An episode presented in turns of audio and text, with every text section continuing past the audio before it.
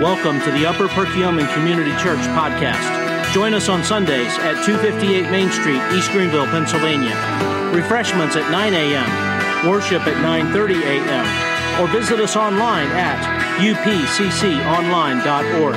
Now sit back, relax, and enjoy our teaching time with our special guest speaker.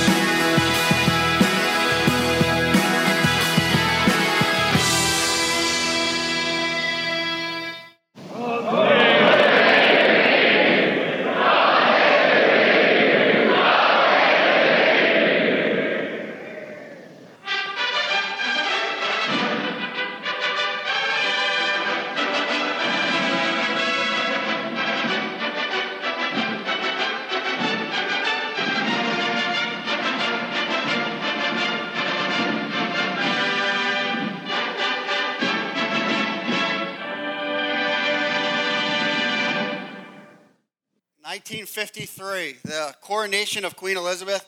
As we go home today and watch football and whatever you're going to watch, isn't it nice to see the improvement in television? that was the live broadcast um, on June 2nd, 1953. Um, probably the latest and most known coronation um, of our time. Um, of, there's not there's coronations that happen all around the world with different uh, kings and queens, but obviously Queen Elizabeth in England is the most well known. Um, just a few facts about this coronation. The whole service was three hours long. Um, and so, yeah, think about that. We hate when weddings go a little long. Um, the amount of guests that were invited and attended Westminster Abbey 8,251 guests. This is an amazing stat, okay? Out of 36 million people that live in the UK, 27 million watched it on TV. So just think right now in the United States, we have about uh, 327 million people. That would be the equivalent of 245 million people watching an event on television. It's an amazing stat. Like 114 million watch a Super Bowl. So it's double that and more. It's just an amazing stat. 30,000 men participated in the procession through the streets after the coronation. Um, little neat fact Prince Charles, um, who's still waiting to sit on the throne, he may never even make it. Uh, we'll just skip right over to Harry. Uh, not Harry. Who's uh, who's the people that know? Oh man, you guys know. That was going to be my next question. Is like for a lot of people, this whole like monarchy thing is like you could care less. How many of that's where you're at? Like I literally care less. Okay, okay, that's like 35 percent of the room. The rest of you, like how many of you like are really into that whole monarchy thing? Like you watch the wedding and all of that. Just be proud of it. It's okay. Okay, it's good. All right, there's nothing wrong with that. I, I remember growing up, um, my, my mom was really into all of this world. Um, we had books of like Princess Diana on our coffee table, and um, they would change every couple years. Um, and I remember the, the night that she was killed in the tunnel, um, just watching that footage um, because my mom was really into that whole world. And uh, it's just a fascinating thing. And so you say, all right, the coronation of Queen Elizabeth, 1953, what does that have to do with this morning? Well, if you would turn with me to 1 Samuel chapter 10, we're continuing our journey through 1 Samuel. We're going to be in verses 17 to 27 today. Today, we're going to see the coronation of King Saul. Um, if our, in our last passage uh, that we covered two weeks ago, there was a private anointment by Samuel where he anointed Saul to be the future king. And now the people have gathered together for the public coronation of King Saul to be the first king of Israel. Um, so, just a definition of what is a coronation it's the ceremony of crowning a sovereign, it's a ceremony of an individual taking his or her rightful place on the throne of power. And so, as we go through our passage today, we literally have unfolding before us in our passage a, a ceremony, a coronation ceremony of sorts. And so that's how we're going to walk through this today. Is just we are part of the coronation taking place. And you're going to see there's some similarities to a modern coronation, um, and then there's some major differences um, of this first coronation for King Saul and what we just witnessed. Now, everything is so timed out um, at a typical coronation. I mean, everything. It's, it's TV, there's like cameras, it's, it's everything. And so, as we read this passage together, let's just keep that in mind the unfolding of an order of ceremony that takes place. And so, I'm going to start reading um, Saul proclaimed king. Now Samuel called the people together to the Lord at Mizpah. And he said to the people of Israel, Thus says the Lord, the God of Israel, I brought us I brought us Israel out of Egypt, and I delivered you from the hand of the Egyptians and from the hand of all kingdoms that were oppressing you. But today you have rejected your God, who saves you from all your calamities and your distresses, and you have said to him, Set a king over us. Now, therefore, present yourselves before the Lord by your tribes and by your thousands. Then Samuel brought all the tribes of Israel near, and the tribe of Benjamin was taken by Lot. He brought the tribe of Benjamin near by its clans, and the clan of the Matrites was taken by Lot. And Saul the son of Kish was taken by Lot. But when they sought him, he could not be found. Verse 22 So they inquired again of the Lord, Is there a man still to come? And the Lord said, Behold, he has hidden himself among the baggage. Then they ran and took him from there. And when he stood among the people, he was taller than any of the people from his shoulders upward. And Samuel said to all the people, Do you see him who the Lord has chosen? There is none like him among all the people. And all the people shouted, Long live the king. Then Samuel told the people the rights and duties of the kingship, and he wrote them in a book and laid it before the Lord. Then Samuel sent the people away, each one to his home. Saul also went to his home at Gibeah, and with him went men of valor whose hearts God had touched. But some worthless fellow said, How can this man save us? and they despised him and brought him no present. But he held his peace. So, as this ceremony starts, we see, just like any ceremony, there's a assembling together, a gathering together of a group of people. And we see that there's thousands in the passage gathering together. And just something interesting about this assembly is where it took place. Okay? If you start in verse 17, it says that Samuel gathered together to the Lord at Mizpah. Now, the interesting thing here is the location, okay? This is a military and political central town near the border with the Philistines. This is not where typical things, when there was a gathering to the Lord, it usually happened at Shiloh, which we've seen earlier in the book, or other places that had a, a specific purpose of gathering people together for worship. And so here they come together to the Lord as Samuel is gathering them to, to make an, a, an important decision, but it's happening um, in a different place than it normally would when big things would happen like this. Now, like this is a political central place, so for the first time, they're, they're bringing together the people to say, hey, here is our new king. Whenever there was large gatherings, it usually took place around the worship centers, the cities that were designated to worship. And so we see the people gathering here to make this very, very important next step for Israel, and they're gathering in a political and military town. There's just some there's some symbolic things there that are interesting. You can't overread into it, but it's not where Samuel would usually gather the people together, especially to the Lord. So we see in verse 18, um, whenever you have a ceremony of people gathering together, you have your opening remarks. And you see that in verse 18, the opening, you gather everyone together, they're here, and Samuel, faithful Samuel, opens his mouth again. Talk about a lonely place to be. Hey, everyone, you're gathering together. I know you're very excited, but I just have a few opening comments for all of you. And what does he say in verse 18? Thus says the Lord. Remember, this is how God spoke during this time. He spoke through his prophets. So Samuel is speaking for the Lord, what the Lord has told him to say, and he says, You're gathered together, but thus says the Lord, the God of Israel I brought up Israel out of Egypt, and I delivered you from the hand of the Egyptians and from the hand of all kingdoms that were oppressing you. But today you have rejected your God, who saves you from all calamities and your distresses. And you have said to him, Set a king over us. Now, therefore, present yourselves before the Lord by your tribes and by your thousands. Uh, this whole event is getting off to an awkward start. You can imagine the, uh, the crickets as is supposed to be this jubilant, exciting opportunity of gathering together. Samuel gets up and says, you guys are rejecting the Lord. But we're going through. God's, God's told me we're going to move forward with this. And you can just, you can, you can almost feel the tension in Samuel's voice like, we're going to do this. But two chapters ago, just remember what I told you about what a king will mean for our people. Just, just remember that. And I, I don't know if there was like, I, I think Samuel knew what was going to take place, but you wonder if there's like that remnant of hope that maybe they're gathering together and maybe the leaders, because it was the leaders that were pushing this, will change their mind at the last moment and be like, no, let's just submit to God. He's our ultimate king, and let's let him have control like he wants. But as we know, um, this doesn't happen. And so, verse 20 and 21, we begin the process, and this is very, uh, this is not anything that we'd be familiar with, um, except for maybe drawing a name out of a hat.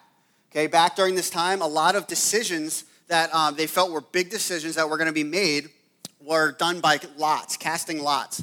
And so just picture me drawing the name out of a hat. We don't know exactly what this looked like, um, but that's the best uh, idea that we have. And so you see here, um, it's good to know just some of the societal construct of Israel during this time. So you see it through those verses. The people is the whole nation, Israel. Then it breaks down to the next level. You would have tribes. How many tribes were there? 12 tribes, okay? So you see the next lot, the breakdown. You have the people, Israel, the tribes, Benjamin. Then you had clans, okay? Clans under each tribe. And this one was the Matri, the family, the, the clan. And then under that, you had family, which Saul was of Kish. And so you see that these are the levels by which the lots were cast. All right, and they did this um, when they came into the promised land. Like, think about 12 tribes. Do you think 12 tribes weren't going to be like, I want the place by the water, I want the place like up here? Like, nobody wants to be like up on the Rocky Mountainside, okay? So when they came into the promised, line, promised land, they cast lots for which tribe would get which piece of land. Uh, if you remember in Jericho, uh, when Achan stole stuff, and they weren't supposed to, they were supposed to destroy everything. Achan steals, the leaders can't figure out who it is, but there's problems in the camp. And so they, what do they do? They cast lots to find out who stole from Jericho. So it was a way that God still had ordaining power over the leadership. And when they had no decision or it was a big decision, they said, God, we're going to cast lots for this and we want you to direct it. And so it's interesting, even as they're rejecting God, saying, We're doing this, we want a king, Samuel, give us a king, they're still, what are they still doing? They're relying on God's like perfect plan. How many times do we do that? Isn't it interesting how many times we're like, now God, like, I'm doing this, but I would love if you could still bless me. You know, as I'm doing what you don't want me to do, just, oh, Lord, please give me a good day today. Pour out your blessing on my life. Keep me safe. You know, uh, give me that new promotion at work. Uh, and we just, like, that's how we think. And uh, all meanwhile, we're rejecting God, saying, but God, still, we know you ultimately have control, but uh, we're going to do our own thing. And so you see here, there was a common way of doing this, and they're identifying the new king. That was the next part of the ceremony. And we don't know how long this took, but I'm guessing it wasn't a short thing. Uh, they had to slowly narrow it down, and then they would move the tribe up. It says they would bring them up to the front. And you could sense the excitement building, right? Our tribe was chosen, Benjamin. And then it gets like even our clan was chosen. And then it goes down to the next family, the family of Kish. And there they cast each family member in that family, and Saul is chosen. Very interesting, like something that we're not necessarily used to, but you see God is still in complete control here. And we have him identifying the new king of Israel. Thousands are gathered for this event. So then we get to verse 21 to 23, and I don't know if you've ever been part of an unplanned part of a ceremony where just like things like you have your schedule and you know what's coming next. If you've been to a wedding and somebody faints, um, you have like something crazy happened. You're like, I just, we didn't expect that to happen. I'm just like trying to picture this whole thing. We finally, Saul is the one, okay? He's given, and, and then they're like, bring him forward, and he's nowhere to be found. Uh, with all the pomp and circumstance of like that video of Queen Elizabeth, like, what if that day, that morning, they're preparing, they bring the carriage up to Buckingham Palace, and they're like, we're ready, the television cameras are there, and uh, you see the guy run out, talk to the security guard, um, and he goes, we can't find her anywhere. Like, she's gone. Anybody know where Queen Elizabeth is? Like, she's disappeared. Um, like, that's kind of the, like, King Saul, here it is. This is the family. God has given us our first king. Let's bring him out, and he's nowhere to be found. A lot of confusion. So you see in verse 21 that this begins to unfold. He brought the tribe of Benjamin near by its clans, and the clan of the Matrites was taken by Lot, and Saul the son of Kish was taken by Lot. But when they sought him, he could not be found. So you have this unexpected happening, and so they inquired again of the Lord, like, is there a man still to come? Like, did we get something wrong? Did like you know was the manifest wrong of the people that are in this family? No. Is there still a man that's going to come forward? And behold, it says he had hidden himself among the baggage. Uh, now, I instantly think of like an airport, and there's like the baggage thing, and him like behind all the suitcases, because that would be a great place to hide. If you're a kid, behind the suitcases is always a great place to hide. In the suitcase is good. You're playing hide and seek, but it's really important. So the only Hebrew word, and it's, it's done a couple times that we see for baggage in the Old Testament, is an armory. An armory. And so this would make sense. It was a military town. And so they probably had an armory. It was a place where they would put all their weapons. And in, in this day, you had to always be ready for attack. They're by the border. It's going back and forth. It's the never ending war Israel, Philistines, Israel, Philistines. And so, where is he hiding? This grand moment, and Saul was in the armory. You know, we're studying Saul week to week to week. And so you begin to learn a character. It's fun doing this, going through the Old Testament, because you see characters develop. Uh, it's, it's better than a movie. We're like doing episode by episode of like we see Saul coming and learning about him. In chapter 9, verse 1, we're introduced to this guy. Okay? Now he's made king and he's hiding in the armory. I think Saul's true character is being revealed here. So, Saul's primary responsibility given to him by God when Samuel first met him is he says, Your sole purpose is going to be to protect and fight the Philistines for me. That was his only job. This is what I got for you. This is what you're going to do fight the Philistines. And so, isn't it ironic that he's hiding where the weapons are? He's hiding the exact same spot that the most, one of the most common Bible stories that ever take place is what? David and Goliath. Where does Saul send his men to go get his armor so that a little shepherd boy will fight his battle for him? The armory.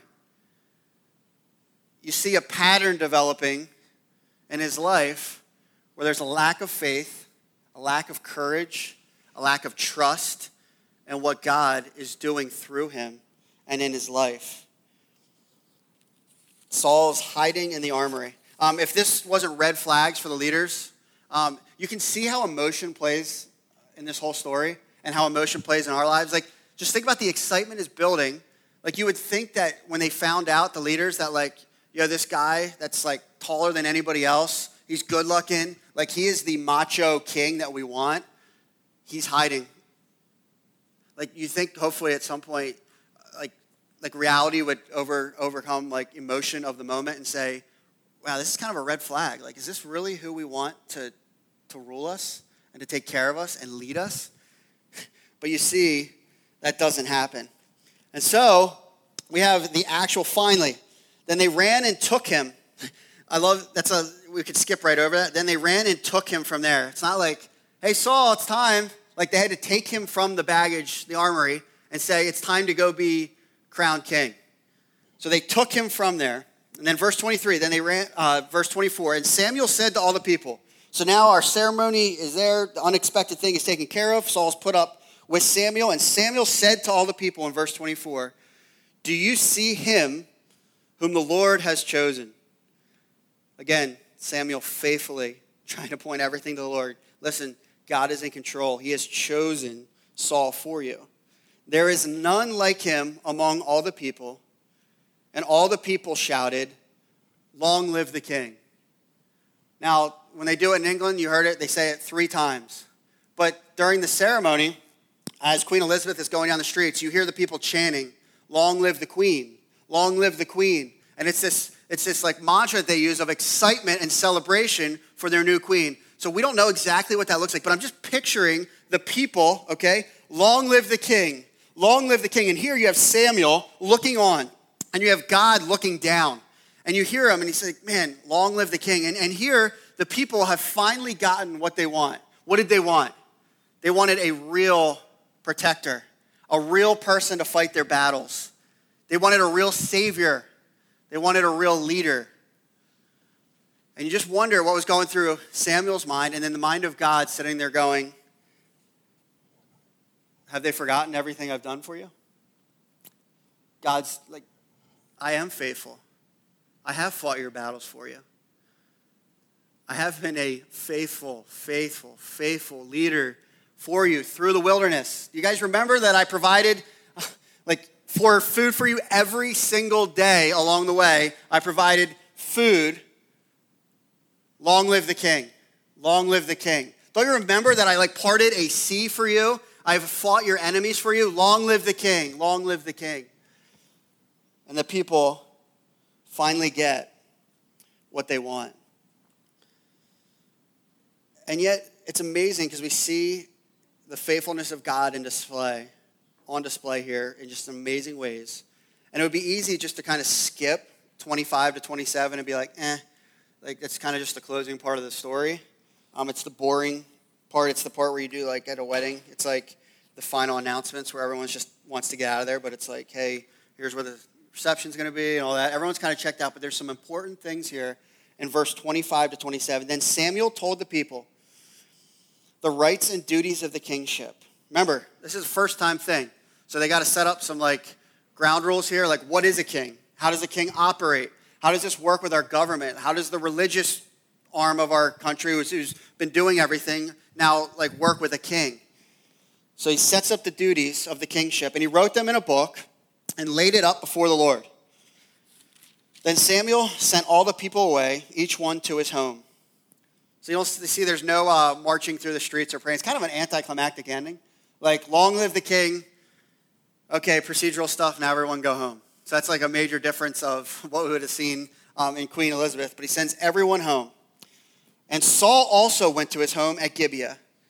So he's not going to some palace at this point. He's not going to some uh, fancy place that they built for him. It says he went home to Gibeah. And with him went men of valor whose hearts God had touched. Wow. I mean, think about that for a moment. Like, this is just the enduring love and faithfulness of God. Here, God has just been rejected. I mean, this is like the pinnacle moment where the nation of Israel says, No more Yahweh. We want our way, okay? Like we are done with God, all right? No more. And here he's rejected Yahweh. And then it says this, though it says, God raised up men of valor to protect Saul, to protect Saul and to make sure that he would be okay and that he would be able to carry out what he was going to do in his role. The faithfulness of God on display. But then verse 27 just really like it, it kind of sums up. You know, if, if, you're if you're new to the Bible or haven't been tracking with us um, on where we're going, you're like, well, well, how did we get to this point? Like, why why did Israel, who overall God was giving victories, but it had been a slow fade.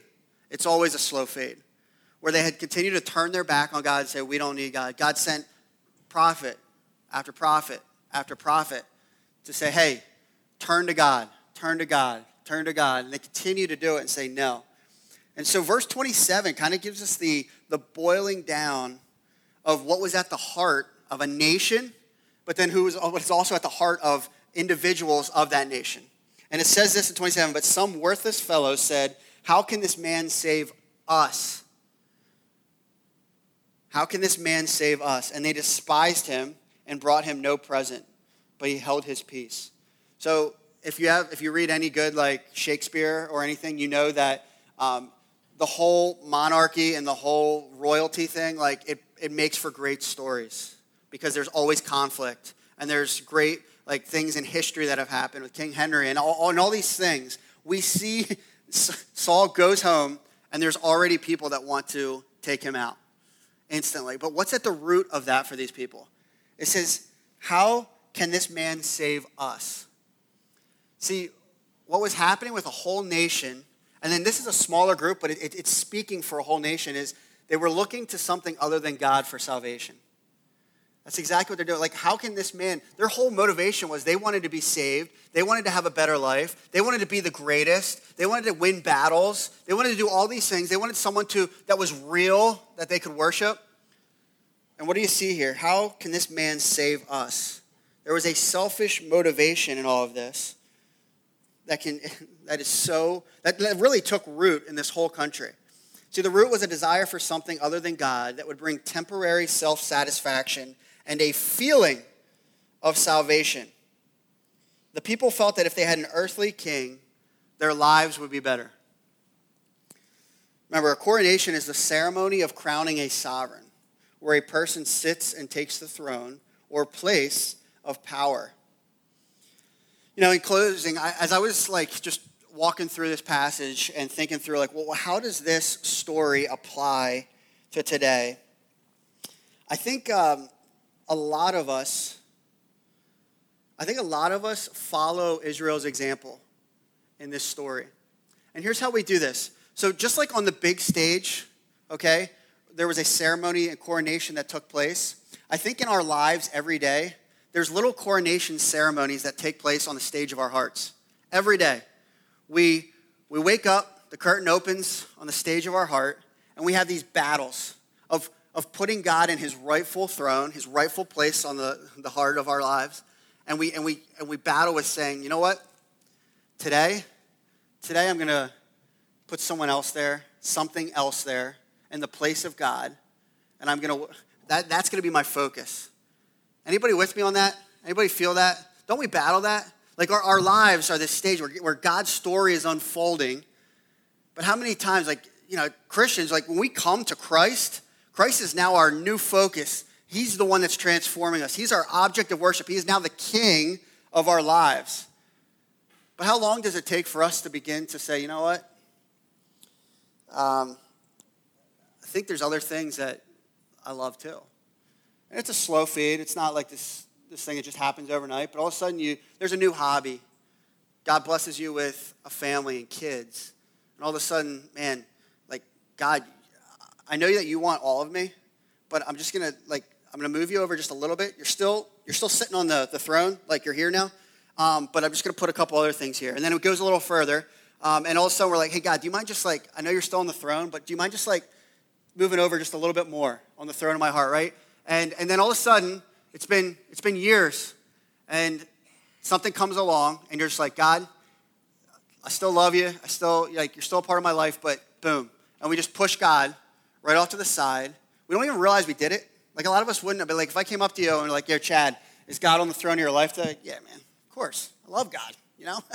but if we really got into it and started talking, with any of us, with me, and we start saying, really, okay, so, so what does that look like? What does it look like that God is sitting on the throne of your heart? There's only, there's very few passages that are repeated in both the Old Testament and New Testament verbatim, okay? There's a lot of symbolism, there's a lot of truths that are taught, but there's very few verses that are said verbatim from the Old Testament to the New Testament. Here's one of them, so we should take notice. Deuteronomy 6, 4 to 6. Hear, O Israel, the Lord our God. The Lord is one. You shall love the Lord your God with all your what? Heart. With all your what? Soul and with all your what? Mind and strength. We'll get there. Strength in this one. And these words which I command you today shall be in your heart. Then it takes it even a, step further in the Old Testament. It says, This is so important that you love with everything, with all, that I want you to teach them diligently to your children. They need to consume. You shall talk of them when you sit in your house, when you walk by the way, when you lie down, and when you rise up. Okay? Fast forward, Matthew chapter 22, verses 37 40. Jesus said to him, You shall love the Lord your God with all your heart, with all your soul, and with all your mind. This is the first and greatest commandment, and the second is like it. You shall love your neighbor as yourself. On these two commandments hang all the law and the prophets. Brings in the old, that Old Testament passage, say, This is important. I'm repeating almost verbatim the same exact truth that was told way back when that God wants all of the heart, all of the mind, all of the soul. So why repeat? I think God and Jesus both knew. No, they did know, okay? That every human being has a war of sovereignty in their heart. Every one of us has this war. Some of us, it looks more intense right now than others. Some of us, it plays itself out over a long amount of time. Some of us, it's an everyday struggle. But there's a war for sovereignty of your heart. And we have these constant coronation ceremonies going on where we choose to love other things and worship other things more than God. So it's easy to say, but I just want to give you a quick litmus, okay? So, how, if you're sitting here and you're like, yes, I have that, how do you know? Or you're like, Brian, I, I don't know if that's where I'm at. Here's three ways that you can know. I call it the three T's, okay? You guys have all heard them time, talent, and treasure.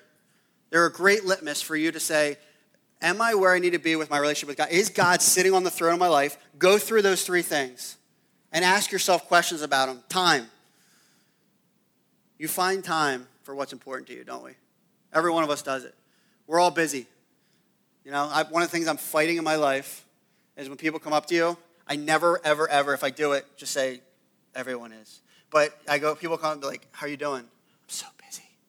You know, don't we all, who said it? Like, I'm so busy. We're all busy, okay? Because we choose to be busy and because we make time for what's important to us. And that's okay. Like, I live a busy life because I make my life busy. That's okay. But I need to be busy. Sometimes where I have to challenge myself is, am I busy doing the things that God wants me to do? And you can do that doing your hobbies and doing the things you love and loving on your kids and loving on your spouse and loving on your job. You can do all those things as long as you're also doing the things that God's called you to. Time, talent. What do our actions say about what we do? 1 Corinthians 10:31, whether therefore you eat, drink, or whatever you do, do what? All to the glory of God, right? Do all to the glory of God. So God's not saying there, like, don't do anything but what I tell you to do. Like, no, whether you eat, drink, or whatever you do, just do it for my glory because I'm on the throne of your heart. I need to be. Like, I need to be all, I need to be everything. And then the last one is treasure. This is a great indicator of where you are. Matthew 6:21, for where your treasure is, there will your heart be also. Great litmus. If you I would ask you to write like if you're not taking notes, write those on your phone, time, talent, treasure, and just ask yourself questions this week at some point. God, right now, if I were I would say that you're on the throne of my heart but I just need to do this test. Be honest. Like, I want to be honest with you. You be honest with me. Is my time, my talent, my treasure really about you or is about other people, other things? Because God, show me, show me how I can get this right. I need to get this right. See, Israel was not able to accomplish the mission that God had for them because they replaced him with something earthly, an earthly king. But we all do that. We all do that. So, this morning, um, what is occupying the throne of your heart? Who have you coordinated above God as an object of worship in your life? I want to end with this verse, and I'm going to put up on the screen because I wanted us to see it. Um, you know, we can choose who sits on the throne um, of our lives now, but the fact is that there's only one king who God will ultimately put on the throne. There's only one. Okay, and so when you know the big picture, we have such an awesome responsibility to say, all right, I'm going to then like look forward to this thing. And so it comes from Revelation 19, 11 to 16, John's vision of what's to come, okay? And so I want to read through these verses, follow along with me on the screen. Powerful, powerful verses. The heading, we won't see it as we read, but it says, Christ on a white horse. Now I saw heaven opened, and behold, a white horse. And he who sat on him was called faithful and true and in righteousness he judges and makes war. His eyes were like a flame of fire, and his head and on his head were many crowns. Many crowns. He had a name written that no one knew except himself. There's this mystery. He was clothed with a robe dipped in blood, and his name is called the Word of God. And the armies in heaven, clothed in fine linen, white and clean, followed him on white horses. Now out of his mouth goes a sharp sword, that with that with it he should strike the nations, and he himself will rule them with a rod of iron. He himself treads the winepress of the fierceness of wrath of the Almighty God. And he has on his robe and on his thigh a name written King of Kings and Lord of Lords. That is the only coronation that matters, right there. You know, like Queen Elizabeth is an amazing person of history. She really is. Like, she just like first of all, she's living forever, she's ruling forever, but then, you know, through Netflix and different things, like her story and her life is living out before us. You know, at the end of the day, though, like, she's going to be forgotten. Isn't that such a crazy thing when you have a person of history that, like, take the biggest person that you look at in history, like, and you say, wow, they're going to be forgotten too? This right here, the ultimate coronation when God says, My son is taking his rightful place on the throne, and we're going to rule that's the one that matters. But we have this awesome, unique opportunity that while we're here, while we live, we have the opportunity to say, you know what, God? I'm going to join this. I'm going to join this mission. I'm going to put you in your rightful place on the throne of my heart, and let's go do the mission that you have for me and be blown away by what God does through his power if he has his rightful place. Let's pray. Father, we thank you for this morning, God. We thank you for your word. Lord, we just stop for a moment and just pause and we, we just ask God, are you in your rightful place on the throne of our heart? Are you, are you where you need to be?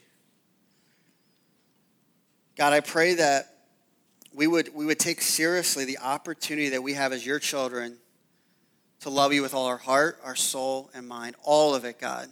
We have an amazing opportunity. Help us, help us, God, to, to look at our time, our talent, and treasure, and just be, and just be honest and have a conversation with you. God, show us where we need to make you Lord.